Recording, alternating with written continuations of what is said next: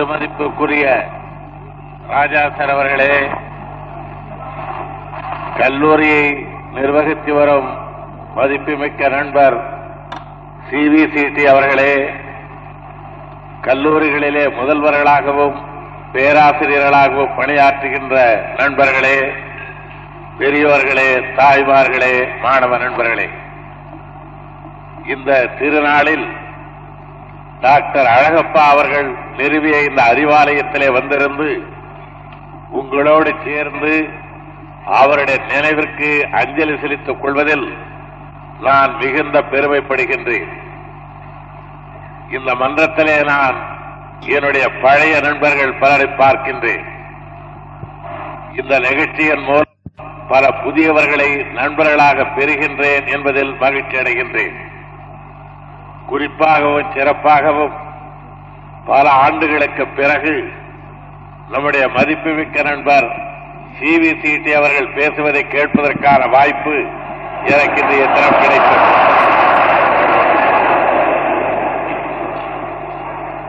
அவர்களுக்கு மாணவரிடத்திலே உள்ள இந்த தோழமை தொடர்பை நான் வெகுவாக பாராட்டுகின்றேன். அவர்கள் நான் தமிழும் அதிகம் படித்ததில்லை, ஆங்கிலமும் படித்ததில்லை என்று சொன்னார்கள். ஆனால் மனித உள்ளத்தை மிக நன்றாக படித்திருக்கின்றார்கள்.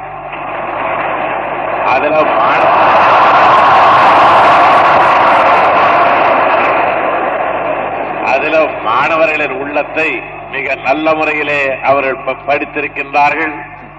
இத்தகைய தோழமை தொடர்பு என்றென்றும் இருக்க வேண்டும் என்று நான் விரும்புகிறேன். எல்லா இடத்திலும் இருக்க வேண்டும் என்று விரும்புகிறேன். அறிவாலயங்கள் ஒவ்வொன்றிலேயும் அப்படிப்பட்ட தோழமை தொடர்பு இருந்தால்தான் ஆண்டு சில இங்கே தங்கியிருந்து கல்வி பயிலுகின்றவர்கள் என்றென்றும் அந்த கல்வி கூடத்தை பற்றி நன்மதிப்போடும் நட்புணர்ச்சியோடும் நினைவிலே வைத்துக் கொள்வார்கள். அத்தகைய முறையிலே சீரிய தன்மையில் இந்த கல்விக்கூடம் இயங்கிக் கொண்டு வருவது எங்களுக்கெல்லாம் மிகுந்த மகிழ்ச்சி தருகின்ற காரியமாகும். நண்பர் சி.வி.சிட்டி அவர்கள் இன்றைய தினம் மிக மகிழ்ச்சியோடு பேசினார்கள், மிக உற்சாகத்தோடு பேசினார்கள். உங்களுக்கு அந்த மகிழ்ச்சிக்கும் உற்சாகத்திற்குமான காரணம் எனக்கு தெரிந்திருக்கின்ற அளவுக்கு உங்களுக்கு தெரிந்திருக்க நியாயமில்லை. அவருடைய மகிழ்ச்சிக்கும் உற்சாகத்திற்கும் காரணம் அவர் இங்கே வருவதற்கு முன்னாலேதான் தம்முடைய மாமனார் இல்லத்திற்கு போய்விட்டு நேரே இங்கே வந்திருக்கிறார்.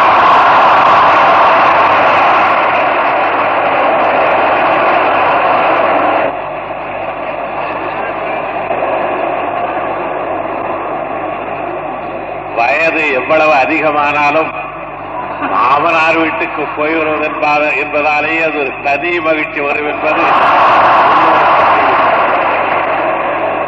அப்படிப்பட்ட நல்ல தனி மகிழ்ச்சியோடு இன்றைய தினவர்கள் உரையாற்றி இருக்கின்றார்கள். அவர் நல்ல முறையிலே இந்த கல்லூரிகள் எந்தெந்த வகையிலே நடத்தப்பட வேண்டும் என்பதை வேடிக்கையாக பேசுவதைப் போல தோன்றினாலும் கருத்துக்களை நல்ல முறையிலே விளக்கியிருக்கின்றார்கள். டாக்டர் அழகப்பா அவர்கள் இந்தியாவில் பிற பகுதி மக்களெல்லாம் பார்த்து வியக்கத்தக்க விதத்தில், பாராட்டத்தக்க வகையில் இங்கே ஒரு அறிவாலயத்தை மிகுந்த திறமையோடு நிறுவியிருக்கின்றார்கள். 1200 ஏக்கர்கள் கொண்ட இந்த பெரிய வெளியில் எங்கு பார்ப்பினும் ஒரு கல்விக்கூடம், எந்த இடத்திலே சுற்றி பார்த்தாலும் ஒரு அறிவாலயம், இன்னும் பல அறிவாலயங்கள் கட்டப்படுவதற்கேற்ற வெளிகள், இவைகளை எல்லாம் அமைத்து அவர்கள் இந்த திருநகரத்தில் அறிவாலயத்தை மிகச்சரியான முறையில் அவர்கள் அமைத்திருக்கின்றார்கள். அழகப்பா அவர்கள் அமைத்திருக்கின்ற இந்த அறிவாலயத்தை பற்றி இந்தியாவிலே உள்ள எல்லா பகுதியிலே உள்ளவர்களும் மிக நன்றாக அறிந்திருக்கின்றார்கள். இந்தியாவிலே உள்ள பல பெரியோர்கள் இந்த அறிவாலயத்திற்கு வந்து சென்றிருக்கின்றார்கள். அவர்கள் ஒவ்வொருவரும் டாக்டர் அழகப்பா அவர்களுடைய படைத்திறமையை பற்றியும், கல்வித்துறையிலே அவருக்கு இருந்த நாட்டத்தை பற்றியும், கல்வித்துறையிலே முன்னேற்றத்தை கண்டால் ஒழிய வேறு எந்த துறையிலேயும் நிரந்தரமான முன்னேற்றத்தை ஒரு நாடு பெற முடியாது என்ற பேருண்மையை அவர்கள் அறிந்திருந்தார்கள் என்பதையும் ஒவ்வொரு பெரியவரும் வலியுறுத்தி சொல்லி இருக்கின்றார்கள். இந்த நிகழ்ச்சி துவக்கப்படுவதற்கு முன்னாலே அவருடைய பேச்சு ஒன்று ஒலிபதிவு செய்யப்பட்ட பேச்சு இங்கே ஒலிபரப்பப்பட்டது. நீங்கள் உற்று கவனித்திருப்பீர்களானால் அதிலே தோய்ந்திருந்த உருக்கத்தை யாரும் மறந்திருக்க முடியாது. அவ்வளவு உருக்கத்தோடு அவர்கள் சொல்லியிருக்கின்றார்கள், என்னுடைய மகிழ்ச்சி என்று ஒன்று இல்லை, உங்களுடைய மகிழ்ச்சி தான் என்னுடைய மகிழ்ச்சியாக நான் கொள்ளுகின்றேன் என்று அவர்கள் எடுத்துச் சொன்ன பேச்சை கேட்ட பொழுது எவருக்குமே மிகுந்த உருக்கம் ஏற்படும். அந்த அளவுக்கு அவருக்கு இந்த அறிவாலயத்திடத்திலே ஈடுபாடு மிகுந்திருந்தது. தம்முடைய வாழ்நாளிலேயே இதை ஒரு பல்கலைக்கழகம் ஆக்க வேண்டும் என்று அவர்கள் எண்ணிக்கொண்டிருந்தார்கள். பல்கலைக்கழகம் அளவுக்கு எல்லா விதமான வாய்ப்புகளும் இங்கு அமைவதற்கேற்ற முறையில் அவர்கள் அமைத்துக் கொடுத்திருக்கின்றார்கள். இது பல்கலைக்கழகம் ஆக வேண்டும் என்று நம்முடைய சி.வி.சிட்டி அவர்கள் குறிப்பிட்டார்கள். தமிழகத்திலே பல்கலைக்கழகங்கள் போதுமான அளவுக்கு இல்லை என்பதனை யாரும் மறுக்க மாட்டார்கள். ஆகையினால் வேறு ஒரு பல்கலைக்கழகம் இங்கு அமைவதென்பது இயலாத காரியம் அல்ல. உடனடியாக இதை பல்கலைக்கழகம் ஆக்குகிறேன் என்று நான் சொல்லாததற்கு காரணம், நம்முடைய நண்பர் சி.வி.சிட்டி அவர்கள் சொன்னபடி நான் துரதிர்ஷ்டவசமாக நிதி மந்திரியாக இருப்பதாலே உடனடியாக தெரிவிப்பதற்கில்லை. ஆனால் பல்கலைக்கழகம் ஆவதற்கேற்ற எல்லா விதமான சாத்தியக்கூறுகளும் இந்த இடத்தில் அமைந்திருக்கின்றன என்பதில் என்னை பொறுத்தவரையில் எந்த விதமான ஐயப்பாடும் இல்லை. ஆகையினால் தமிழகத்திற்கு மற்றொரு பல்கலைக்கழகம் தேவை என்ற நிலை ஏற்படும் பொழுது என்னுடைய முதல் கவனம் அழகப்பா அமைத்திருக்கின்ற அறிவாலயமாக தெரிவித்துக் கொள்ள விரும்புகின்றேன். நம்முடைய நண்பர் சி.வி.சிட்டி அவர்கள் சொன்னார்கள், தனிப்பட்டவர்கள் தான் இந்த டெபிசிட் பட்ஜெட்டில் இருக்கக்கூடாதே தவிர சர்க்கார் இருக்கலாம் என்றார்கள். அது உள்ளபடி அப்படி சர்க்கார் டெபிசிட் பட்ஜெட்டில் இருக்குமானால் அது பொருளாதாரத்துறையில் வேறு பல சிக்கல்களை உண்டாக்கிவிடக் கூடும் என்பதனாலே அதை நாம் அப்படியே கடைபிடிப்பதற்கில்லை. ஆனால் நான் குறிப்பிட்டு சொன்னபடி தமிழகத்திற்கு மற்றொரு பல்கலைக்கழகம் தேவை என்ற நிலை ஏற்பட்டதும் என்னுடைய முதல் கவனம் நிச்சயமாக இந்த பகுதியாக இருக்கும் என்பதனை நான் மறுபடியும் உறுதியளிக்க விரும்புகின்றேன். அதற்கு இடையில் இந்த கல்லூரியிலே பயிலுகின்ற மாணவர்கள், பல்வேறு துறைகளிலே பயிலுகின்ற மாணவர்கள் முதல் தரமான தரத்தோடும் திறத்தோடும் விளங்க வேண்டும், விளங்கிக் கொண்டு வருகின்றார்கள், விளங்க இருக்கின்றார்கள் என்பதில் நான் மிகுந்த பெருமைப்படுகின்றேன். நம்முடைய தமிழகம் இன்றைய தினம் பொருளாதாரத்துறையிலானாலும் சரி, தொழில் துறையிலேயானாலும் சரி, இந்தியாவில் பிற பகுதிகளோடு ஒப்பிட்டு பார்க்கின்ற பொழுது நம்முடைய பகுதியை விட இந்தியாவின் பிற பகுதிகள் முன்னேற்றத்தை அடைந்திருக்கின்றன. இந்தியாவினுடைய பொருளாதார பிடிப்பு பம்பாய் மாநிலத்தில் இருப்பதாக பொருளாதார நிபுணர்கள் சொல்லுகின்றார்கள். இந்தியாவினுடைய அரசியல் ஆதிக்க பிடிப்பு டெல்லி பேரரசு என்ற முறையில் டெல்லி திருநகரத்திலே இருப்பதாக அனைவரும் சொல்லுகின்றார்கள். ஆனால் இந்தியாவினுடைய அறிவு கோட்டம், இந்தியாவினுடைய கருத்து குருவியல், இந்தியாவினுடைய இதயம் தமிழகமாக இருக்கிறது என்பதனை உலகத்திலே இருந்து வருகின்ற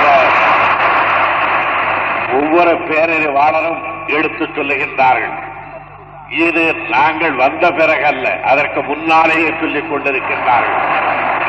ஏனென்றால் நாங்கள் வருவதற்கு முன்னாலே இருந்தவர்கள் ஒரு சமயம் நாங்கள் வந்துவிட்டதால் தான் இப்படி சொல்லுகிறோமோ என்று ஐயப்பாடு கொள்ளக்கூடாது என்பதற்காக அதை நான் தெளிவுபடுத்த விரும்புகிறேன். ஆங்கிலேயர்கள் இந்தியாவிலே தங்களுடைய ஆதிக்கத்தை புகுத்திய நேரத்திலேயே அந்த நாள் முதற்கொண்டு நம்முடைய தமிழகம் தலை சிறந்து விளங்கும் என்பதனை அவர்களே ஆய்ந்தறிந்திருந்தார்கள்.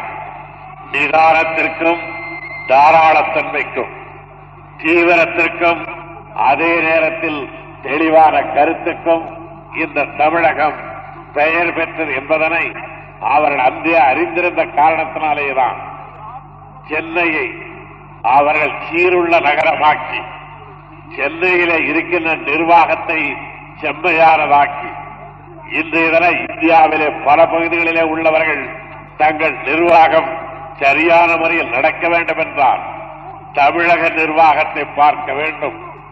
தமிழகத்திலே உள்ள நிர்வாகம் எந்த முறையில் அமைக்கப்பட்டிருக்கிறது என்பதை கண்டறிந்து அதன்படி நம்முடைய நிர்வாகத்தை திருத்தி அமைத்துக் கொள்ள வேண்டும் என்று எல்லோருமே கருதத்தக்க அளவுக்கு நம்மிடத்தில் நிதானத்தன்மை பொருந்தியதும் நிறைத்து இருக்கத்தக்கதுமான ஒரு நேர்த்தியான நிர்வாக முறை நம்முடைய தமிழகத்தில் நீண்ட காலமாக அமைந்திருக்கிறது. அதை போலவே கல்வித்துறையிலே எடுத்துக்கொண்டால் தமிழகத்தினுடைய கல்வி வளம் நேற்றைய தினம் கடலூரில் நடைபெற்ற வேறொரு நிகழ்ச்சியின் போது டாக்டர் சரிய ராமசாமி முதலியார் மிக தெளிவாக சொன்னார்கள். இந்தியாவிலே மற்ற பகுதிகளிலே உள்ளதை விட நம்முடைய தமிழக பகுதியிலேதான் தனியாருடைய கொடைத்திறத்தாலே, தனியாருடைய வள்ளல் தன்மையினாலே ஏராளமான அறிவாலயங்கள் தமிழகத்திலே ஏற்பட்டிருக்கின்றன. இந்தியாவின் பல பகுதிகளில் இருப்பதை விட அதிக எண்ணிக்கை உள்ளதும் அதிக மதிப்பு வாய்ந்ததும் மிக நேர்த்தியான முறையிலே உள்ளதுமான அறிவாலயங்கள் தனியார்களாலே நிறுவப்பட்டு தனியார்களாலே நடத்தப்பட்டு வருகின்ற அறிவாலயங்கள் தமிழகத்திலேதான் அதிகம் என்பதனை அவர்கள் நேற்றைய தினம் குறிப்பிட்டு சொன்னார்கள்.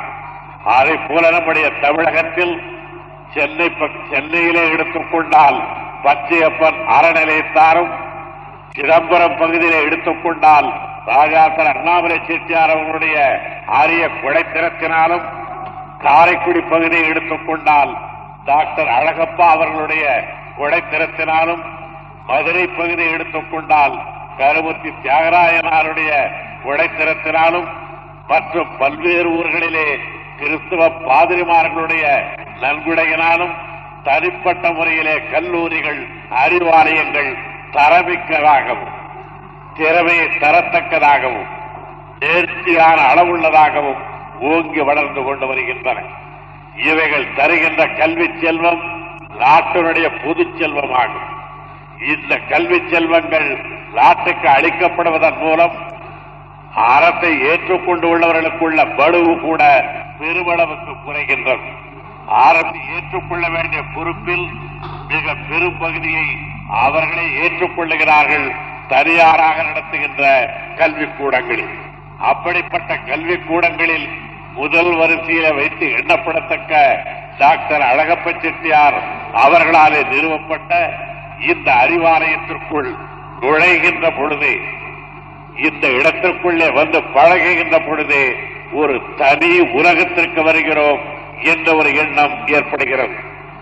நான் கல்லூரியில படித்த பொழுது இன்று பச்சையப்பன் கல்லூரிக்கு இருக்கின்ற தனியார கட்டடம் கூட எங்களுக்கு அப்பொழுது இருந்ததில்லை. சென்னையிலேயே ஓட்டை மிகுந்த ஒரு கடைவீதி, சைனா விசார் என்று சொல்லுவார்கள், அப்படிப்பட்ட கடைவீதிக்கு நடுவில் எங்களுடைய கல்லூரி அமைந்திருந்தது. ஒரு புறத்திலே ரோம் நாட்டு வரலாற்றை பற்றி ஆசிரியர் எடுத்து சொல்லிக் கொண்டிருப்பார். அதே நேரத்தில் கல்லூரி அமைந்திருந்த வீதியில் சாமான் 1.5 அணா 2.5 அணா என்ற விலை பேசப்பட்டிருக்கும். ஒரு பக்கத்திலே ஜூலியஸ் சீசர் பெற்ற வெற்றிகள் காதிலே ஒலித்துக் கொண்டிருக்கும். இன்னொரு பக்கத்தில் அங்காடி கிடைக்காரர் போடுகின்ற ஒலி இன்னொரு பக்கத்திலே இருக்கும். அதிலே வளர்ந்தவன் தான். ஆனால் இன்றைய தினம் பச்சையப்பன் கல்லூரிக்கு நம்முடைய ராஜாசரவனுடைய பெரும் முயற்சியினாலே அழகான ஒரு கட்டடம் அமைந்திருக்கிறது. அது கட்டப்பட்ட பிறகு எனக்கு ஒரு ஆபம், ஒரு வருடமாகிலும் அங்கே போய் படிக்கலாமா என்று ஒரு ஆபம். ஆனால் அந்த கட்டடம் அமைக்கப்படுவதற்கு முன்னாலேயே நான் படித்து முடித்து வெளியே வந்து விட்டேன். ஆகையினாலே இப்பொழுது அந்த இடத்திற்கு நான் அவர்களுடைய பழைய மாணவன் என்ற முறையில் நான் செல்லுகின்ற நேரத்தில் மிகுந்த மதிப்போடு மகிழ்ச்சியோடு செல்லுகின்றேன். இங்கே அமைந்திருக்கின்ற டாக்டர் அழகப்பா அவர்கள் அறிவாலயம் ஆரம்பம் முதற்கொண்டே எழில் தோற்றத்தோடு அது அமைந்திருக்கின்றது.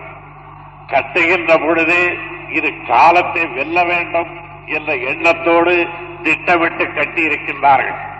இங்கே பயிலுகின்ற ஆயிரக்கணக்கான மாணவர்கள் வகுப்பறையிலே பயின்ற நேரம் போக மிச்சமுள்ள நேரத்தில் உறவி உரையாடவும், உட்கார்ந்து பேசி மகிழவும், படித்து இன்பத்தை பெறவும் எல்லா வகையான வசதிகளும் இந்த இடத்திலே நிரம்ப ஏற்படுத்தப்பட்டிருக்கின்றன. அப்படிப்பட்ட இந்த அறிவாலயத்திலே பயிலுகின்ற உங்களுக்கு நான் அதிகமான அளவுக்கு அறிவு கூற வேண்டும் என்று கருதவில்லை. உங்களுக்கு பயிற்சி அளிக்கின்ற ஆசிரியர்கள் நல்ல தரமுள்ள ஆசிரியர்களாக கிடைத்திருக்கின்றார்கள். அதனால்தான் நம்முடைய சி.வி.சிட்டி அவர்கள் பெருமிதத்தோடு சொன்னார்கள், நாங்கள் 10% எடுத்திருக்கிறோம் என்று சொன்னார்கள். எல்லா வளங்களும் நிரம்பியிருக்கின்ற இந்த இடத்தில் வெற்றி வளம் கிடைப்பது இயற்கையானதாகும். அது இன்னும் அதிக அளவுக்கு கிடைத்து தமிழகத்திலே உள்ள மற்ற அறிவாலயத்தைச் சேர்ந்தவர்கள் அழகப்பா கல்லூரியினுடைய பாட முறைகள், பழகு முறைகள், போதனை முறைகள் இவைகளை தங்களுடையதும் என்று கொள்ளத்தக்க அளவுக்கு நீங்கள் வழிகாட்டிகளாக திகழ வேண்டும் என்று நான் பெரித விரும்புகின்றேன். இதற்கு சில பணக்குறைபாடுகள் இருக்கலாம். அதை நீக்குவதென்பதும் இயலாத காரியமல்ல, முடியாத காரியமல்ல. ஆனால் மனவளம் சரியாக அமைந்துவிடுமானால் மற்ற எந்த வளத்தையும் நாம் எளிதிலே பெற்றுக் கொள்ள முடியும்.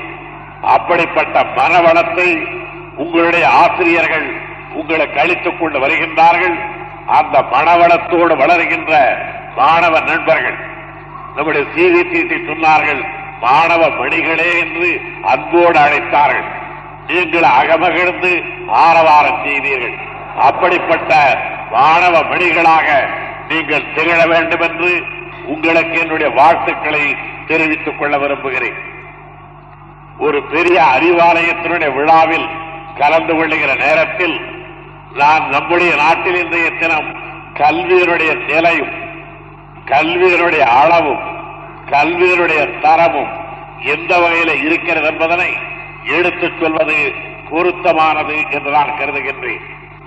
ஆண்டுக்கு ஆண்டு நாம் கல்விக்காக ஒதுக்குகின்ற தொகையின் அளவு வளர்ந்தபடி இருக்கின்றது. 1966-67 அல்லது 1965-66 தமிழக அரசு கல்விக்காக 44 கோடி ரூபாய்கள் செலவிட்டிருக்கின்றார்கள். நாங்கள் பொறுப்பேற்றுக் கொண்ட இந்த வருடத்தில் 1967-68 முன்னாலே 44 கோடி ரூபாய் கல்விக்காக ஒதுக்கிய அதே தமிழக அரசை கொண்டு இந்த வருடத்திற்கு 54 கோடி ரூபாய்கள் ஒதுக்கும்படியான நிலையில் நிதிநிலை அறிக்கையை நாங்கள் வெளியிட்டிருக்கின்றோம். இந்த வருடத்தில் 10 கோடி ரூபாய் சென்ற ஆண்டை விட கல்விக்கு அதிகமாக ஒதுக்கியிருக்கின்றோம். இதை நான் சொல்வதற்கு காரணம் நம்முடைய நண்பர் சி.வி.சிட்டி அவர்களுக்கு நினைவிற்கு வரும் என்று கருதுகிறேன். நாங்கள் எல்லாம் ஆட்சிக்கு வந்தால் கல்விக் கூடங்கள் எல்லாம் மூடப்பட்டுவிடும் என்று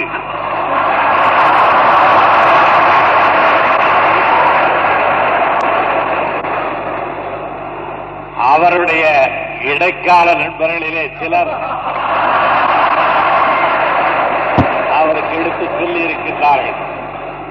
அது தவறுகின்றதை மெய்ப்பிக்கின்ற வகையில் இந்த வருடத்திலே மட்டும் 10 கோடி ரூபாய் அதிகமாக ஒதுக்கியிருக்கின்றோம். இதை நான் இந்த அரசுக்கு பெருமை தருவது என்று மட்டும் சொல்லவில்லை. எந்த ஜனநாயக அரசிலும் ஆண்டுக்கு ஆண்டு கல்விக்கு அதிக பணத்தை ஒதுக்கித்தான் தீர வேண்டும். ஏனென்றால் நாம் வளர வேண்டிய கட்டம் இன்னும் நிரம்ப இருக்கின்றது.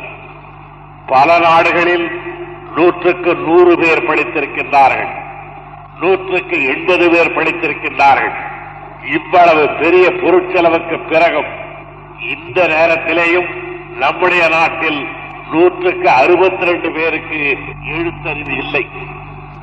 எழுத்தறிவற்ற மக்கள் 162 பேர் இருக்கின்ற இந்த நாட்டில் 54 கோடி ரூபாய்களை ஒதுக்குவதென்பது போதுமானது என்று நான் கருதவில்லை.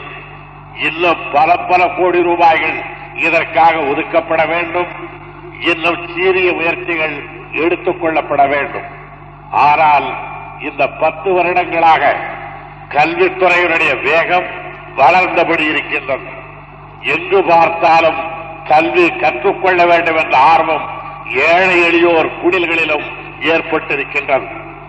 ஆடவர்களை விட ஆரணங்குகள் நிரம்ப பயில வேண்டும் என்ற பொறுப்புணர்ச்சியை குடும்பங்களிலே ஒப்புக்கொண்டிருக்கிறார்கள். பள்ளிக்கூடம் இல்லாத ஊரை பார்த்தவுடன் இங்கு ஒரு பள்ளிக்கூடம் தேவை என்று அந்த ஊரிலே உள்ள பெற்றோர்கள் ஆர்வத்தோடு முன்வருகின்றார்கள். அதற்கு கொஞ்சம் பணம் தேவை என்று எந்த பெரியவர்களை கேட்டாலும் திரட்டி தருகிறோம் என்று அவர்கள் உற்சாகத்தோடு வருகின்றார்கள். 10,000 ரூபாய் தரும், நீங்கள் எவ்வளவு தருகின்றீர்கள் என்று கேட்டவுடன் நாங்களும் 10,000 தருகிறோம் என்று எவ்வளவு சிற்றூராக இருந்தாலும் அங்கே உள்ளவர்களும் மிகுந்த ஆர்வத்தோடு வருகின்றார்கள். இந்த ஆர்வத்தை தக்க முறையில் நாம் பயன்படுத்திக் கொள்ள வேண்டும். ஒரு காலம் இருந்தது, படிப்பு என்பது எல்லோருக்கும் வராது, படிப்பு என்பது யாரோ ஒரு சிலருக்குத்தான் வரும் என்று நாடு எண்ணிக்கொண்டிருந்த காலம், நாட்டை நம்பும்படியாக செய்து வைத்திருந்த காலம். இன்னும் ஒரு காலம் இருந்தது, படித்து விட்டு நாம் என்ன செய்ய போகிறோம் என்ற ஏக்கம் இருந்த காலம். இப்பொழுது இருக்கிற காலம், நாம் எது செய்வதாக இருந்தாலும் முதலில் படித்து விடலாம். நாம் பின்னாலே வணிகராக இருப்பதாலும் சரி, தொழிற்சாலை அதிபராவதானாலும் சரி, சர்க்கார் துறையிலே பணியாற்றப் போவதானாலும் சரி, விவசாயத்தில் ஈடுபடுவதானாலும் சரி, முதலிலே படித்து விடுவோம். அதற்கு பிறகு நாம் எந்த தொழிலிலே ஈடுபடுவது என்பதனை பின்னாலே நிர்ணயித்துக் கொள்ளலாம் என்று சொல்லத்தக்க அளவுக்கு கல்வி கற்றாக வேண்டும் என்ற ஒரு ஆர்வம் நாட்டிலே பெருகி இருக்கின்றது. இதை தகுந்த முறையில் நாம் பயன்படுத்திக் கொள்வோமானால் நான் சொன்னபடி 162 பேர் எழுத்தறிவற்றவர்கள் என்று குறிப்பிட்டேனே, இந்த அவச்சொல்லை, இந்த பழியை, இந்த இழிநிலையை நம்முடைய வாழ்நாளில் எளிதாக நீக்கிவிட முடியும். 100க்கு 100 பேர் படித்து முடித்தவுடன் கல்விக்கான காரியம் முடிந்துவிட்டது என்று நான் சொல்லவில்லை. அதற்கு பிறகு படித்ததை பயன்படுத்துகின்ற கட்டம் ஏற்படும். பயன்படுத்துகின்ற பொழுது அது நமக்காகவா நாட்டுக்காகவா என்ற ஒரு கட்டம் வரும். அது நாட்டுக்காகத்தான் என்றால் நாட்டுக்கு நிரந்தர பலனா அல்லது உடனடி பலனா என்ற கட்டம் வரும். ஆனால் அந்த கட்டங்களுக்கு செல்வதற்கு முன்னாலே 100க்கு 100 பேர் படித்திருக்கிறோம் என்று சொல்லத்தக்க ஆரம்ப கட்டத்தை இன்னும் சில ஆண்டுகளுக்குள் நாம் பெற்றுவிட வேண்டும். அதற்கு அறிவாலயங்களிலே பயிலுகின்றவர்கள், அறநெறியிலே பயிற்சி கொண்டவர்கள், நல்குடை தருகின்ற கொடைத்தன்மை படைத்தவர்கள், வள்ளல் தன்மை படைத்தவர்கள் அறத்தோடு ஒத்துழைக்க வேண்டும்.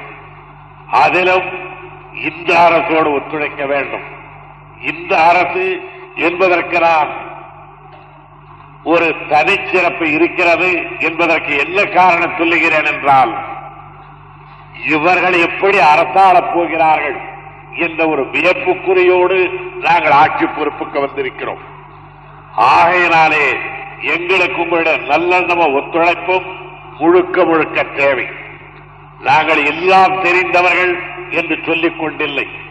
ஆகையினால் உங்களுக்கு எது எது தெரியுமோ அவைகளை எங்களுக்கு நீங்கள் தெரிவிக்க வேண்டும், அந்த வரையில் ஒத்துழைக்க வேண்டும் என்று பொதுமக்களை நான் விரும்ப வேண்டி கேட்டுக் கொள்கிறேன்.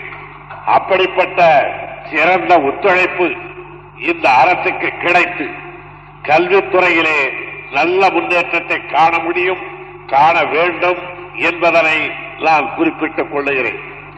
இது கல்வியினுடைய அளவை பொறுத்தது, இது கல்வியினுடைய முறையை பொறுத்தவரையில் நான் மிகுந்த வருத்தத்தோடு காணுகின்றேன்.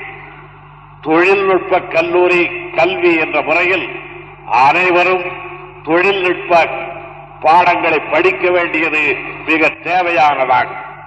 பொறியியல் கல்லூரிகள், பல தொழில்நுட்ப கல்லூரிகள், மருத்துவக் கல்லூரிகள் இவைகளெல்லாம் ஏற்பட வேண்டியது மிக தேவையானதுதான். ஆனால் அவைகளிலே கூட அளவுக்கு மீறி போனால் என்ன ஆகும் என்பதனை சி.வி.சிட்டி அவர்கள் கவலையோடு தெரிவித்தார்கள். நான் நினைக்கின்றேன், தமிழகத்திலே இதுதான் முதல் முறையாக நீங்கள் ஒரு கல்லூரி ஆரம்பிக்க வேண்டாம் என்று கேட்டுக்கொள்கின்ற வேண்டுகோள் முதல் முறையாக வந்திருக்கிறது என்று கருதுகின்றேன். அது நியாயமற்ற வேண்டுகோள் என்று நான் சொல்லவில்லை, தேவையான வேண்டுகோள். ஏனென்றால் பொறியியல் கல்லூரியிலே பயின்று பல ஆண்டுகள் பயின்று உரிய பட்டங்களை பெற்று தாங்கள் பெற்ற கல்வியினை தகுந்த முறையிலே பயன்படுத்துவதற்கு வாய்ப்பில்லாமல் ஆயிரக்கணக்கானவர்கள் உழலுகின்றார்கள் என்றால் மேலும் மேலும் பல ஆயிரக்கணக்கானவர்களை அதே துறையிலே பயிற்றுவிப்பது தேவையற்றதாகும் என்பதனை அவர்கள் எடுத்துச் சொன்னது கூர்ந்து கவனிக்கத்தக்கதாகும். அதிலிருந்து நாம் தெரிந்து கொள்ள வேண்டியது, தொழில்நுட்ப அறிவை பெறுவதற்கு கல்லூரிகள் இன்றைய தினம் முனைந்திருக்க ஆரம்பித்த பிறகு அவர்கள் ஓரிரு பிரிவுகளை மறக்க தொடங்கிவிட்டார்கள். என்னிடத்தில் உரையாடி கொண்டிருந்த பொழுது நண்பர் சி.வி.சிட்டி அவர்கள் சொன்னார்கள், இங்கே பூகோளத்திற்கென்று ஒரு பாடம் இருந்தது, போதுமான மாணவர் இல்லாததாலே அது நிறுத்தப்பட்டு விட்டது என்று சொன்னார்கள்.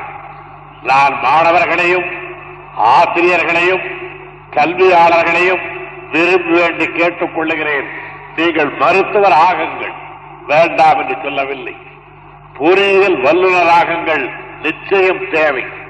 ஆனால் உலகம் அறியாமல் உலகத்திலே உள்ள நாடுகள் எப்படி எப்படி இருக்கின்றன என்ற பூகோள அமைப்பு தெரியாமல் நீங்கள் மருத்துவராவதாலே உங்களுக்கும் பெருமை இல்லை, உங்களை உண்டாக்கி தருகின்ற நாட்டுக்கும் பெருமை இல்லை. எடுத்துக்காட்டுக்கு நான் சொல்லுவேன், இங்கிருந்து பட்டம் பெற்ற ஒரு பொறியியல் வல்லுநர் அமெரிக்காவுக்கு சென்று அங்கே இருக்கின்ற பல்வேறு வகையான கட்டட அமைப்புகளை கண்டு தம்முடைய கருத்துக்களை எல்லாம் எடுத்துச் சொல்லி அங்கே உள்ளவர் வியந்து பாராட்டி இவர் நேர்த்தியான பொறியியல் வல்லுநர் என்று வியந்து அவருக்கு புகழாரம் சூட்டி அதற்கு பிறகு வரை உட்கார வைத்துக் கொண்டு உங்களுடைய நாட்டில் பாண்டிய மன்னன் என்று ஒருவர் இருந்தாராமே, அவரை பற்றி விவரம் தெரியுமா என்று கேட்டவுடன் எனக்கு அதை பற்றி தெரியாது, நான் பொறியியல் வல்லுநர் என்று சொன்னால் வருத்தப்படுவார், எதிர் திரும்பி வந்துவிட்ட பிறகு கேலி பேசுவார்கள். தன்னுடைய நாட்டு வரலாறே தெரியாத ஒரு பொறியியல் வல்லுநர் எந்த காரியத்திலேதான் வெற்றி பெறப் போகிறார் என்று கேட்பார்கள். ஆகையால் சரித்திரத்தையும் பூகோளத்தையும் மாவீரர்கள் வரலாற்றையும் அவர்கள் பெற்ற வெற்றிகளையும் அரசுகள் அமைக்கப்பட்ட விதத்தையும் அவைகள் அழிந்துபட்ட வரலாறுகளையும் போர்க்களங்கள் இருந்த நிலையும் அவைகளிலே பயன்படுத்தப்பட்ட பல்வேறு வகையான போர் முறைகளை பற்றியும் இவைகளை பற்றிய நுண்ணறிவை பெற்றுக் கொள்வதற்கேற்ற முறையில் நம்முடைய பாடத்திட்டங்கள் இருக்க வேண்டும் என்று நான் பெரிதும் விரும்புகின்றேன். 4 வருடம் படித்தோம், பரீட்சை முடிந்தது, வெளியிலே வந்தோம், பட்டத்தை பெற்றோம், ஒரு அலுவலக கதவை தட்டினோம், உள்ளே இடம் கிடைத்தது, முதல் மாத சம்பளத்தை வாங்கினோம், காரியம் முற்று பெற்றுவிட்டது என்ற முறையில் கல்வி அமைந்திருக்க கூடாது. அப்படியானால் வேலை செய்யக்கூடாதா, ஊதியம் பெறக்கூடாதா, குடும்பத்திலே குதூகலத்தை பெற்றுக் கொள்வதற்கு முயற்சி எடுத்துக் கொள்ளக்கூடாதா என்று கேட்பீர்களாயின் இவைகள் அவ்வளவும் தேவை. ஆனால் அதே நேரத்தில் பூகோளத்தையும் வரலாற்றையும் நம்முடைய பாடத்திட்டத்திலே இருந்து அடியோடு ஒதுக்கி விடுவது பழங்காலத்திற்கும் இக்காலத்திற்கும் ஏற்படக்கூடிய ஒரு தொடர்பினை நாம அறுத்துக் கொள்வதாக முடியும். ஆகையினால் உங்களுக்கு வகுப்பறைக்கு உள்ளே அந்த பாடங்கள் கிடைக்காவிட்டாலும் கூட உங்களுடைய தமிழ் மன்றங்கள், உங்களுடைய மன்றங்கள், இப்படிப்பட்ட வகுப்பறைக்கு வெளியே உள்ள மன்றங்கள் மூலமாக வாகிலும் நீங்கிழந்த நல்லறிவை பெற்றுக்கொள்ள வேண்டும் என்று நான் பணிவன்போடு மாணவர்களை கேட்டுக் கொள்ளுகிறேன். மிகுந்த உரிமை உணர்ச்சியோடு ஆசிரியர்களுக்கு இதனுடைய அவசியத்தை பற்றி எடுத்துச் சொல்ல கடமைப்பட்டிருக்கிறேன். அப்பொழுதுதான் முழு அளவுக்கு கல்வியை நாம் பெற்றவர்களாகும். இது கல்வியினுடைய முறையை பற்றியது. இது கல்வி எந்த விதத்தில் இருக்க வேண்டும் என்பதில் இப்பொழுது தமிழகம் எங்கு மட்டுமல்ல, இந்தியா முழுவதிலும் மட்டுமல்ல, உலகம் முழுவதிலும் ஒரு பெரிய பிரச்சனை விவாதத்திலே இருக்கிறது. ஒவ்வொரு நாளும் அதை நீங்கள் இதழ்களிலே பார்க்கின்றீர்கள். நமக்கென்று 2000 ஆண்டுகளுக்கு முன்னாலே இருந்து நம்மிடத்தில் ஒப்படைக்கப்பட்டிருக்கின்ற நம்முடைய தாய்மொழியான தமிழ் மொழி நம்முடன் இருக்கின்றது. 200 ஆண்டுகளுக்கு மேலாக இந்த நாட்டிலே உலவி நம்முடைய ஊரில் உள்ளத்தில் கலந்திருக்கின்ற உலக மொழியான ஆங்கிலம் இருக்கிறது. இந்த 2 மொழிகள் நம்மை வாழ வைக்க, வளர வைக்க, இந்தியாவிலே உள்ள ஒரு பகுதியும் மற்றொரு பகுதியும் இணைப்பாக இருக்க, இந்தியாவும் உலகமும் இணைப்பு கொள்ள இது போதும் என்பது என்போன்றாரின் கருத்தாகும். என்போன்றாரின் கருத்து மட்டுமல்ல, கல்விக்கூடங்களிலே உள்ள அனைவருக்கும் அந்த கருத்து இருக்கின்றது. 2 நாட்களுக்கு முன்னாலேதான் இந்தியாவிலேயே தலை சிறந்த கல்விவான்கள் என்று எவரை ஏற்றுக்கொள்ளத்தக்க அறுவர் ஒரு அருமையான அறிக்கையினை இது சம்பந்தமாக வெளியிட்டிருக்கின்றார்கள். அதற்கு சில நாட்களுக்கு முன்னாலே சிறந்த கற்றறிவாளரும் நீதிவானாகவும் இருந்து எல்லோருடைய மதிப்பையும் பெற்று இந்திய பேரரசிலே அமைச்சராக பணியாற்றிக் கொண்டிருந்த சக்லா அவர்கள் இந்த மொழி பிரச்சனையிலே தம்முடைய கருத்தை தெரிவித்து, தான் அப்பேரரசிலே ஒரு அமைச்சராக இருந்து கொண்டு இந்த காரியத்தை செய்வதற்கில்லை என்ற வருத்தத்தை தெரிவித்து அவர்கள் வெளியேறினார்கள். இதற்கு சில வருடங்களுக்கு முன்னாலே, 2 ஆண்டுகளுக்கு முன்னாலே தமிழகம் முழுவதும் மொழி பிரச்சனை காரணமாக பெருத்த கொந்தளிப்பில் தன்னை ஈடுபடுத்திக் கொண்டது. அப்பொழுது கூட 2 அமைச்சர்கள் ராஜினாமா செய்தார்கள்.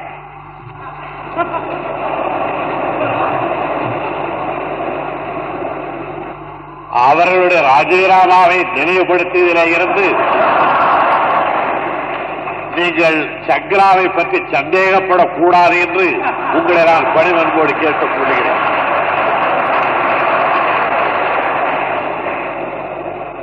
ஆனால் அந்த இருவரும் தங்களுடைய பதவியை துறந்தார்கள் என்று நான் கேள்விப்பட்டவுடன் இரவு மணி 11 மணி 11:30 மணி இருக்கும் என்று கருதுகிறேன். டெலிபிரிண்டரிலே தொலைபேசி மூலமாக வருகின்ற அந்த செய்தி கேள்விப்பட்டதும் நான் தொலைபேசி மூலமாக அந்த 2 அமைச்சர்களையும் சென்னையிலே இருந்து டெல்லிக்கு தொலைபேசியிலே அவர்களை அழைத்து என்னுடைய வாழ்த்துக்களை தெரிவித்தேன். அவர்கள் வேறு கட்சி, நான் வேறு கட்சி என்றாலும் அவர்களும் தமிழர்கள், நானும் தமிழர் என்ற முறையில் தமிழருடைய சன்மானத்தை காப்பதற்காக அவர்கள் வெளிவருகிறார்கள் என்பதை கேள்விப்பட்டவுடன் நான் அவர்களுக்கு வாழ்த்து தெரிவித்தேன். என்னுடைய வாழ்த்தை அவர்கள் ஏற்றுக்கொண்ட பொழுது அவர்களுடைய குரலில் ஒரு தயக்கம் இருந்தது. எனக்கு அது அப்போது புரியவில்லை. ஏன் தயக்கப்படுகிறார்கள் வாழ்த்தை ஏற்றுக்கொள்வதற்கு என்று நான் அப்பொழுது புரியாமல் இருந்தது. 4-5 நாட்களுக்கு பிறகு எனக்கு அவர்கள் வார்த்தையிலே இருந்த தயக்கத்தின் பொருள் தெரிந்தது. வெளியே வந்தார்கள், மறுபடியும் உள்ளே சென்றார்கள் என்ற நிலை அதற்கு பிறகு வந்தது. ஆனால் சக்லா அவர்கள் இன்றைய தினம் உலகமே அதிர்ச்சி அடையத்தக்க விதத்தில் தம்முடைய கருத்தை வெளியிட்டு அவர்கள் வெளியே வந்திருக்கின்றார்கள். இவைகளெல்லாம் அரசியல் நிகழ்ச்சிகள். இந்த அரசியல் நிகழ்ச்சிகளை இந்த அறிவாலயத்திலே நான் எடுத்துரைப்பதற்கு காரணம், அதிலிருந்து உங்களை அரசியலுக்கு அழைத்துச் செல்வதற்கல்ல. அது 7 மணிக்கு மேலே பொதுக்கூட்டத்திலே நடத்தப்பட வேண்டிய பிரச்சனை. ஆனால் அவைகளை நாம் கவனப்படுத்துவதற்கு காரணம், மொழி பிரச்சனை என்பது இவ்வளவு பெரிய நிகழ்ச்சிகளை உண்டாக்கிவிட்டிருக்கிறது. இவைகளுக்கெல்லாம் முன்னாலே 1935, 1936 ஆண்டுகளிலே தமிழகத்திலே இந்தி மொழி கட்டாய பாடமாக புகுத்தப்பட்டது. அப்பொழுது ராஜாஜி அவர்கள் சட்டமன்றத்திலே எதிர்க்கட்சி தலைவராக இருந்தார்கள்.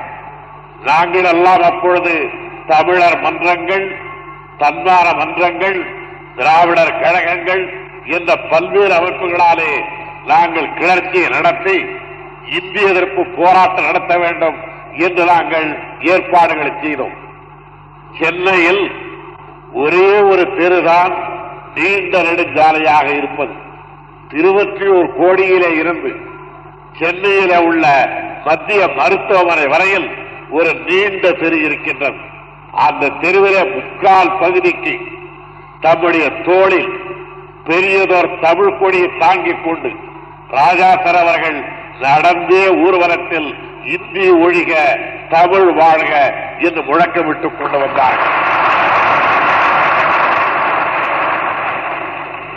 முழக்கமிட்டுக் கொண்டு வந்தார்கள் என்று நான் இறந்த காலத்தில் வைத்திருப்பதாலே இப்பொழுது வரமாட்டார்கள் என்று யாரும் கருத தேவையில்லை. அவர்களுக்கு எப்பொழுதும் தொடர்ந்து 3 கருத்துக்கள் அவரிடத்தில் இருந்து வந்திருக்கின்றன. ஒன்று, தமிழ் மொழியிடத்தில் தளராத நம்பிக்கை. 2வது, ஆங்கில மொழி இன்றியமையாதது என்ற ஒரு கருத்து. 3வது, தமிழகத்தினுடைய பொருளாதார வளம் இந்திய பேரிடத்திடத்திலே போராடி பெறப்பட வேண்டும் என்ற 3 கருத்துக்கள். இந்த 3 கருத்துக்களை அவர்கள் கிட்டத்தட்ட 30 ஆண்டுகளாக தமிழகத்திலே வலியுறுத்திக் கொண்டு வருகின்றார்கள். இதில் ஒரு கருத்தை தான் நான் இப்பொழுது எடுத்துச் சொல்லுகிறேன், மொழியை பற்றிய கருத்தை. இப்பொழுது ஆங்கிலமும் தமிழும் நம்மிடத்தில் இருக்கின்ற நேரத்தில் இந்தியை இணைப்பு மொழியாக கொள்ள வேண்டும் என்று நமக்கு அறிவுறுத்துகிறார். பெரியவர்கள் சொல்வதாலே சொல்லுகிறார்கள் என்று மட்டும் சொல்லக்கூடாது, அறிவுறுத்துகிறார்கள் என்றுதான் சொல்ல வேண்டும். அது உண்மையிலேயே அறிவின்பால் பட்டதானால் ஏற்றுக்கொள்வதில் தமிழன் எப்பொழுதும் தயக்கம் காட்ட மாட்டான். ஏனென்றால் தமிழன் தான் சொன்னான், யாதும் ஊரே யாவரும் கேளீரன். யாத இதுவாக இருந்தாலும் என்னுடைய நாடுதான், எல்லோருமே என்னுடைய உறவினர்கள் தான் என்று 3000 ஆண்டுகளுக்கு முன்னாலே எடுத்துச் செல்லவன் தமிழ் மகன் ஒருவன் தான். ஆகையினால் அறிவு எங்கிருந்து வந்தாலும் அதை ஏற்றுக்கொள்ள தமிழன் தயாராக இருக்கிறான். ஆனால் இடம் உயர்ந்தது என்பதாலே அது அறிவுடையது என்ற தத்துவத்தை தமிழர் ஒப்புக்கொள்ள மாட்டான். மாடியின் மேலே இருந்து கொண்டு உங்களுக்கு மலர் செண்டையும் வீசலாம். மாடியின் மேலே இருந்து கொண்டு அங்கே கூட்டிவிட்ட குப்பையையும் கொட்டலாம். மாடியிலிருந்து கொட்டப்படுவதாலேயே அது உயர்ந்த பொருளாக இருக்கும் என்று யாராவது சொல்வார்களானால் அது உண்மையிலே ஏற்புடையதாக. ஆகையினால் தரப்படுகின்ற பொருள் எப்படிப்பட்டது என்பதைத்தான் கவனிக்க வேண்டுமே தவிர அது எங்கிருந்து தரப்படுகிறது என்பது முக்கியமானதல்ல. அதனால்தான் நக்கீரன் சொன்னான், நெற்றிக்கண்ணை காட்டிடனும் குற்றம் குற்றமே என்று சொன்னான். அதைவிட பெரியவராக இன்றைய தினம் நமக்கு பலரை சொல்லப் போகிறார்கள். மற்ற எவ்வளவு பெரியவராக இருந்தால் அனைவரும் 2 கண் உடையவர்கள். சிலருக்கு அந்த 2 கண் கூட சரியாக இருப்பதில்லை. 3 கண்ணை காட்டிய பொழுதே குற்றம் என்றால் குற்றம்தான் என்று சொன்ன மரபின் வழி வந்து கொண்டிருக்கிற நாங்கள் இந்தியாவினுடைய ஒற்றுமைக்காக இந்தியை புகுத்துகிறோம் என்று சொல்வார்களானால் அதிலே அறிவிருப்பதாக ஏற்றுக்கொள்ள நம்மாலே முடியவில்லை. அதில் ஆங்கிலத்தில் குறிப்பிடுகிறார்கள், நமக்கு ஒரு இணைப்பு மொழி வேண்டாமா, லிங்க் லாங்குவேஜ் வேண்டாமா என்கிறார்கள். இந்த இணைப்பு என்பதற்கு உள்ள பொருளை பெரியவர்கள் சற்று விளக்கினால் நல்லது என்று கருதுகிறேன். இணைப்பு என்றால் என்ன? இரண்டு தனி மனிதர்களுக்கு பல்வேறு துறைகளாலே இணைப்பு ஏற்படலாம். நம்முடைய சி.வி.சிட்டி அவர்கள் வியாபார சம்பந்தமாக பிரான்ஸ் நாட்டுக்கு போனால் அங்கே உள்ள பிரெஞ்சு வியாபாரிக்கும் சி.வி.சிட்டி அவர்களுக்கும் ஒரு இணைப்பு ஏற்படும். அது எத்தனை நாள் இணைப்பு? இவர் இழுத்த இழுப்புக்கு அவர் வருகிறாரா, அவர் இழுத்த இழுப்புக்கு இவர் வருகிறாரா என்ற அந்த நாள் வரையில் தான் அந்த இணைப்பு இருக்கும். அந்த இணைப்புக்கு இவருக்கு தேவைப்படுவதென்ன? ஒரு 10-15 பிரெஞ்சு வார்த்தைகள். அவர்களுக்கு தேவைப்படுவதென்ன? இவருக்கு தெரிந்த சில வார்த்தைகள். அந்த அளவுக்குத்தான் அவருக்கு இணைப்பு மொழி தேவை. அவர் பிரான்ஸ் நாட்டுக்கு போகாமல் பெல்லாரிக்கு போகிறார், கர்னூருக்கு போகிறார் என்று வைத்துக் கொள்ளுங்கள். அங்கே உள்ளவர்களுக்கு சி.வி.சிட்டிக்கும் எது இணைப்பு மொழி? தெலுங்கு இணைப்பு மொழி. இங்கிருந்து போகிற பொழுதே கொஞ்சம் அக்கறையோடு 4-5 வார்த்தைகளை கவனத்தை வைத்துக் கொண்டு பார்த்த உடனே சவுக்கியங்கா உண்ணாரா அது இணைத்துவிடும். அதை போல அவர் மைசூருக்கு போகிறார் என்றால் ஒரு 10-15 கன்னட வார்த்தை இருந்தால் இணைப்பு ஏற்பட்டுவிடும். கேரளத்துக்கு போகிறார் என்றால் ஒரு 10-20 மலையாள மொழி இருந்தால் இணைத்துவிடும். மலையாள மொழி கூட வேண்டாம், தூய தமிழ் இருந்தால் அதுவேதான் மலையாளம், அங்கே பேசிவிட்டு வந்து விடலாம். ஆகையால் அந்த இணைப்பு மொழி என்பது ஒவ்வொருவருக்கு ஒவ்வொரு காலத்தில் ஒவ்வொரு துறையின் அளவுக்கு இணைப்பு மொழி தேவைப்படுகிறது. இதற்கு இந்தியா முழுவதற்கும் ஒரு இணைப்பு மொழி தேவை என்றால் இவர் காரக்குடியில இருந்து ஒரு 20,000 பேர் கிளம்பி ஒவ்வொரு நாளும் கல்கத்தாவுக்கு போவதை போலவும், கல்கத்தாவிலே இருந்து ஒரு 60,000 பேர் கிளம்பி பம்பாய்க்கு செல்வதை போலவும், பம்பாயிலிருந்து ஒரு 10,000 பேர் கிளம்பி அலகாபாத்துக்கு போவதை போலவும், அலகாபாத்திலிருந்து ஒரு 6,000 பேர் புறப்பட்டு அப்பா சமுத்திரத்துக்கு வருவதைப் போலவும், இவர்களெல்லாம் என்ன பேசுவதென்று தெரியாமல் இந்திய பேரரசை பார்த்து இணைப்பு மொழி வேண்டும், இணைப்பு மொழி வேண்டும் என்று எடுத்துக் கொண்டதைப் போலவும் இந்திய பேரரசை கருதிக் கொண்டு ஒரு இணைப்பு மொழி தருகிறோம் என்று எடுத்துச் சொல்வது பெரிய இடத்திலே இருந்து வருவதாலே நாம் சகித்துக் கொள்கிறோமே தவிர, அதை சாதாரணமானவர்கள் சொன்னால் இது உள்ளபடி எவ்வளவு கேலி கூத்தார்கள் என்பதனை நாம் தெளிவாக எடுத்துச் சொல்லிவிடும். ஆகையினால் இணைப்பு மொழி என்பது நிரந்தரமானதல்ல. அவரவரின் நிலை, இணைப்பு, தொழில் வாய்ப்பு இவைகளுக்கு ஏற்ப இணைப்பு மொழி தேவை. நாம் எண்ணி பார்க்கலாம், வெள்ளைக்காரர்கள் இந்த நாட்டை கைப்பற்றி அரசாள ஆரம்பித்ததற்கு பதிலாக அவர்கள் அந்த காலத்திலே இங்கு வந்திருந்த பிரெஞ்சுக்காரர்கள் இந்த நாட்டின் பெரும்பகுதியை அவர்கள் கைப்பற்றியிருந்திருப்பார்களானால் நமக்கும் பிரான்சுக்கும் தான் இணைப்பு அதிகம் இருந்திருக்கும், நமக்கு இங்கிலாந்துக்கும் அல்ல.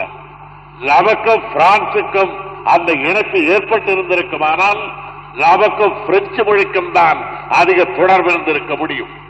அப்பொழுது நமக்கும் அவர்களுக்கும் இணைப்பு மொழி பிரெஞ்சு மொழி என்று நாம் ஏற்றுக்கொள்ள வேண்டி வந்திருக்கும். ஆகையால் இணைப்பு மொழி என்பது அறுதியிட்டு உறுதியாக சொல்லத்தக்கதல்ல. அறுதியிட்டு சொல்லத்தக்க மொழி ஒன்றே ஒன்றுதான், அவனவனுடைய தாய்மொழி. அது கற்றுக் கொடுத்து வருவதல்ல, கருவியிலே உருவாவது. அது படித்து தெரிந்து கொள்வதல்ல, பேசி பழக்கத்தினாலே அது வந்து கொள்வது. இந்தியே படிக்கிறோம் என்று வைத்துக் கொள்ளுங்கள். வகுப்பறையில படித்துவிட்டு ஒரு மாணவன் வீட்டிற்கு வருகிறான். மறுபடியும் வகுப்பறைக்கு போகிற வரையில் அவருடைய காதில் அந்த மொழி ஒலி விழப்போவதில்லை, அவருடைய வாயில் அந்த எழுத்து வரப்போவதில்லை. உள்ளே நுழைகிற பொழுதே அம்மா என்று அழைத்துக் கொண்டு வருவான். அன்னையும் அவரை பார்த்து வாடா மகனே என்று அழைப்பார்கள். ஏதாவது தின்பண்டம் தருவார்களானால் தமிழ் பெயரோடு உள்ள தின்பண்டம் தான் அவரிடத்தில் தரப்படும். இதழ்கள் வருகின்றன என்றால் பிரித்தவுடனே தமிழ் மொழிதான் அவருடைய கண்களிலே தட்டுப்படும். அங்காடிக்கு செல்வாரானால் தமிழ் மொழிதான் பேசுவார்கள். ஆத்தோரத்துக்கு செல்வாரானால் தமிழ் மொழிதான் அங்கே இருப்பதை காணுகிறான். மறுபடியும் மறுநாள் பகல் வகுப்பறைக்கு போய் இந்திய ஆசிரியர் வந்து மணி 12 என்று கண்டு சரி எடு புத்தகத்தை என்றவுடன் அப்பொழுது கூட மறதி காரணமாக முதலில் தமிழ் புத்தகத்தை தான் எடுக்கிறான். அதற்கு பிறகுதான் இந்தி புத்தகமே கைக்கு தட்டுப்படுகிறது.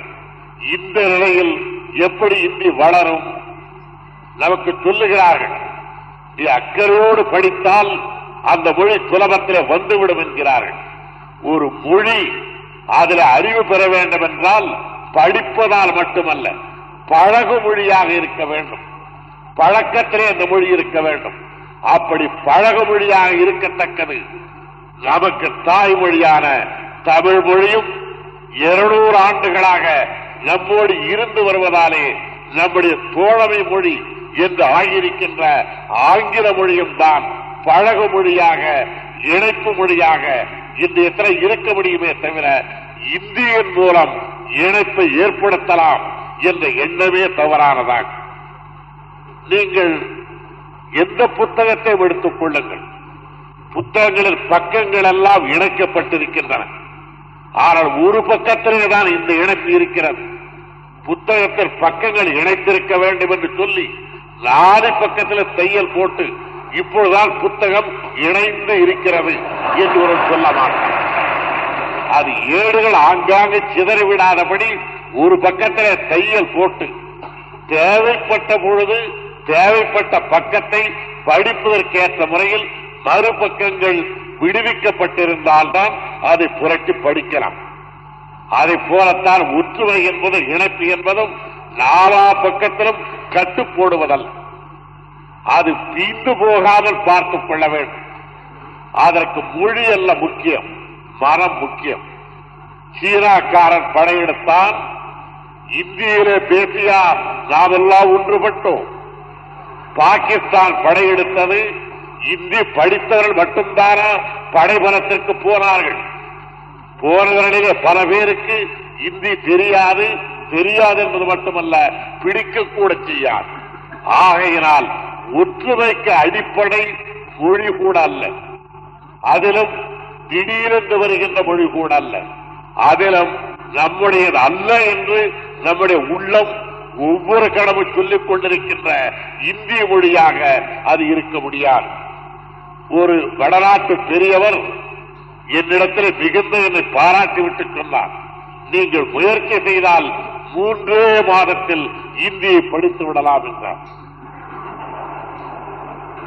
நான் ஒப்புக்கொண்ட ராமாமையா 3 மாதத்தில் படித்து விடலாம் என்று. என்ன என்றார், அதற்கு மேலே படிப்பதற்கு அந்த மொழியில என்ன இருக்கிறது?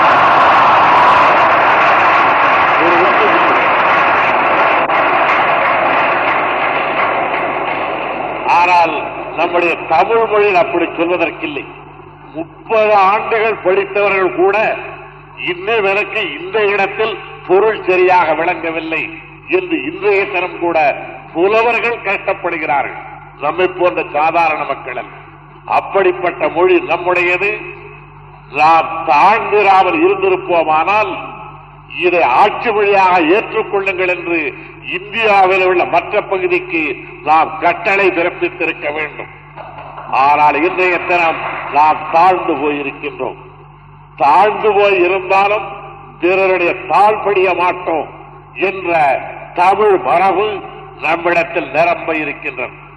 ஆகையினால் தமிழ், ஆங்கிலம் ஆகிய 2 மொழிகளையும் தமிழ் தங்களுக்கு வாழ்க்கைக்கு தேவையான மொழிகளாக அவர்கள் வைத்துக் கொள்ள வேண்டும் என்பதில் தமிழக அரசு முனைந்திருக்கிறார்.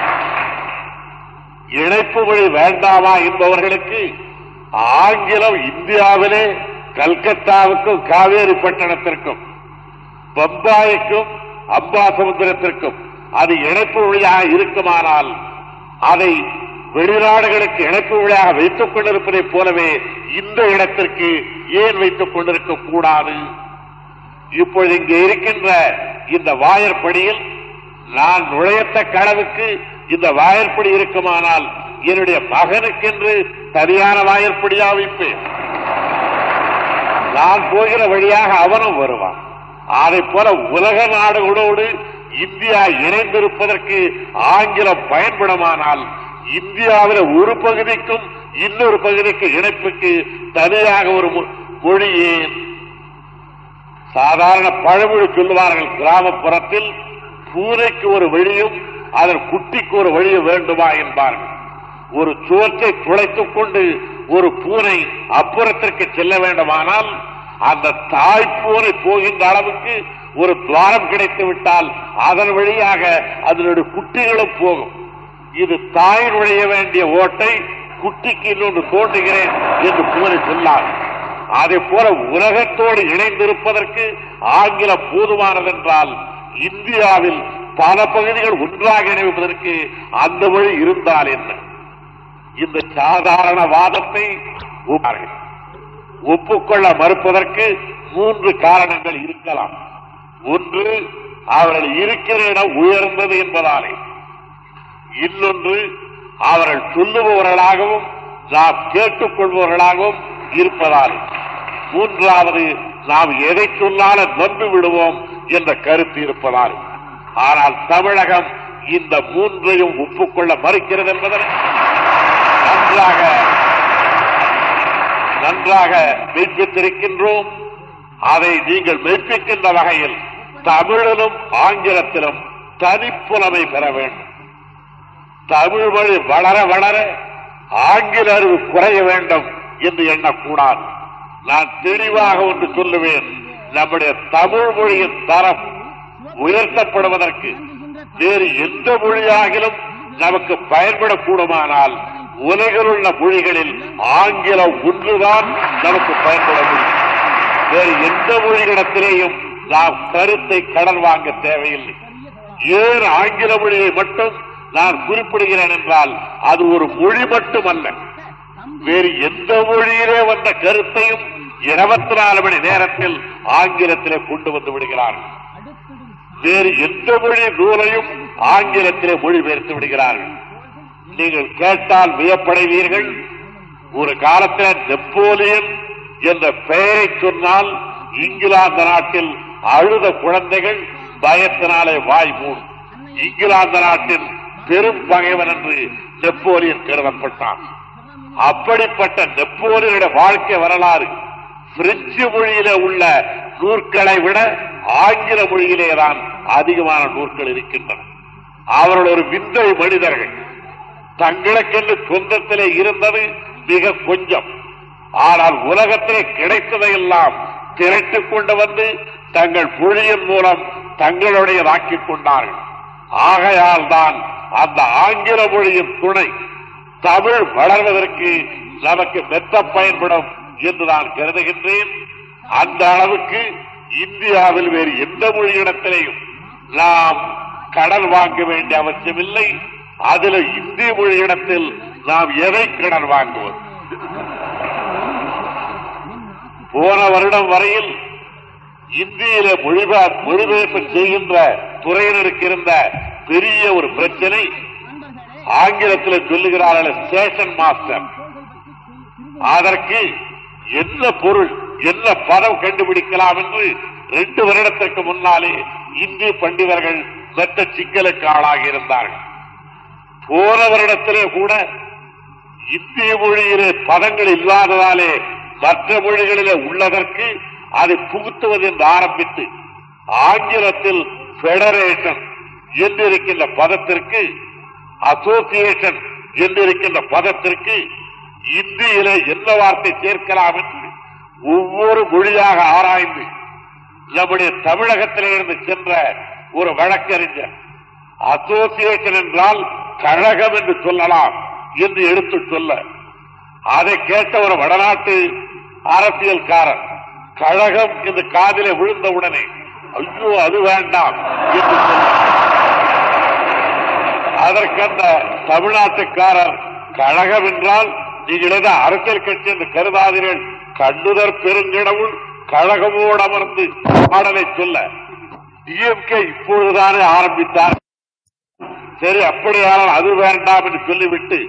சங்கம் என்று வைத்துக் கொள்ளலாமா என்று ஒருவர் கேட்க, அதை கேட்டவுடனே வங்காளத்துக்காரர்கள் வங்காள மொழியில் சங்கம் என்றால் வேறு மாதிரியான பொருள் இருக்கிறது எங்களுக்கு வேண்டாம் என்று அவர்கள் சொல்ல, மன்றம் என்று வைக்கலாமா என்று கேட்க அது அவ்வளவாக அவர்களுக்கு தெரியாததாலே வைத்துக் கொள்ளலாம் என்று போன வருடத்தில் தற்காலிக முடிவெடுத்தார்கள்.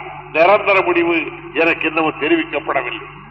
அந்த அளவுக்கு வளமற்றிருக்கின்ற ஒரு மொழியை இணைப்பு மொழியாக கொள்வது நாங்கள் இருவரும் கைகோர்த்துக் கொண்டு உலாவினோம் என்று கையுழந்த ஒருவரும் கையுள்ள ஒருவரும் பேசிக் கொள்வதற்கு சமானமாகவும் நான் அவருடைய அவன் என்னை அழைத்துக் கொண்டு சென்றான் என்று விழியிழந்த ஒருவரை காட்டி விழி உள்ளவன் நான் அவன்தான் எனக்கு வழிகாட்டுவான் என்று சொல்வதைப் போலவும் இருக்கும் பூவை மாலையாக தொடுத்து இந்த மல்லிகைக்கு என்ன பெயர் வைக்கலாம் என்று நீதியில உலாவதைப் போலவும் ஏரிக்கூத்தாகுமே தவிர உண்மையானதாகாது. ஆகையினால் அழகப்பாவின் அறிவாலயத்தில் பயிலுகின்ற நீங்கள் தமிழ் மொழியிலே வல்லுநர்களாகவும் ஆங்கில மொழியிலே நல்ல திளைத்தவர்களாகவும் இந்த இருமொழிகளை கொண்டு தமிழகத்திலேயும் இந்தியாவிலேயும் உலகத்திலேயும் நம்முடைய தன்மானத்தை காத்துக்கொண்டு நம்முடைய தனித்தன்மையை மீட்பித்து வாழ முடியும், வளர முடியும் என்ற நம்பிக்கையோடு நீங்கள் வாழ வேண்டும், வளர வேண்டும் என்று உங்களை வாழ்த்தி இந்த விழா நாளன்று நான் இங்கே வந்திருந்தேன். டாக்டர் அழகப்பா அவர்களின் 30-40 ஆண்டுகளுடைய அவருடைய வாழ்க்கை வரலாற்றை ஓரளவுக்கு எடுத்துக்காட்டத்தக்க விதத்தில் இங்கே படக்குறிப்புகளை எல்லாம் சேகரித்து வைத்திருக்கின்றார்கள்.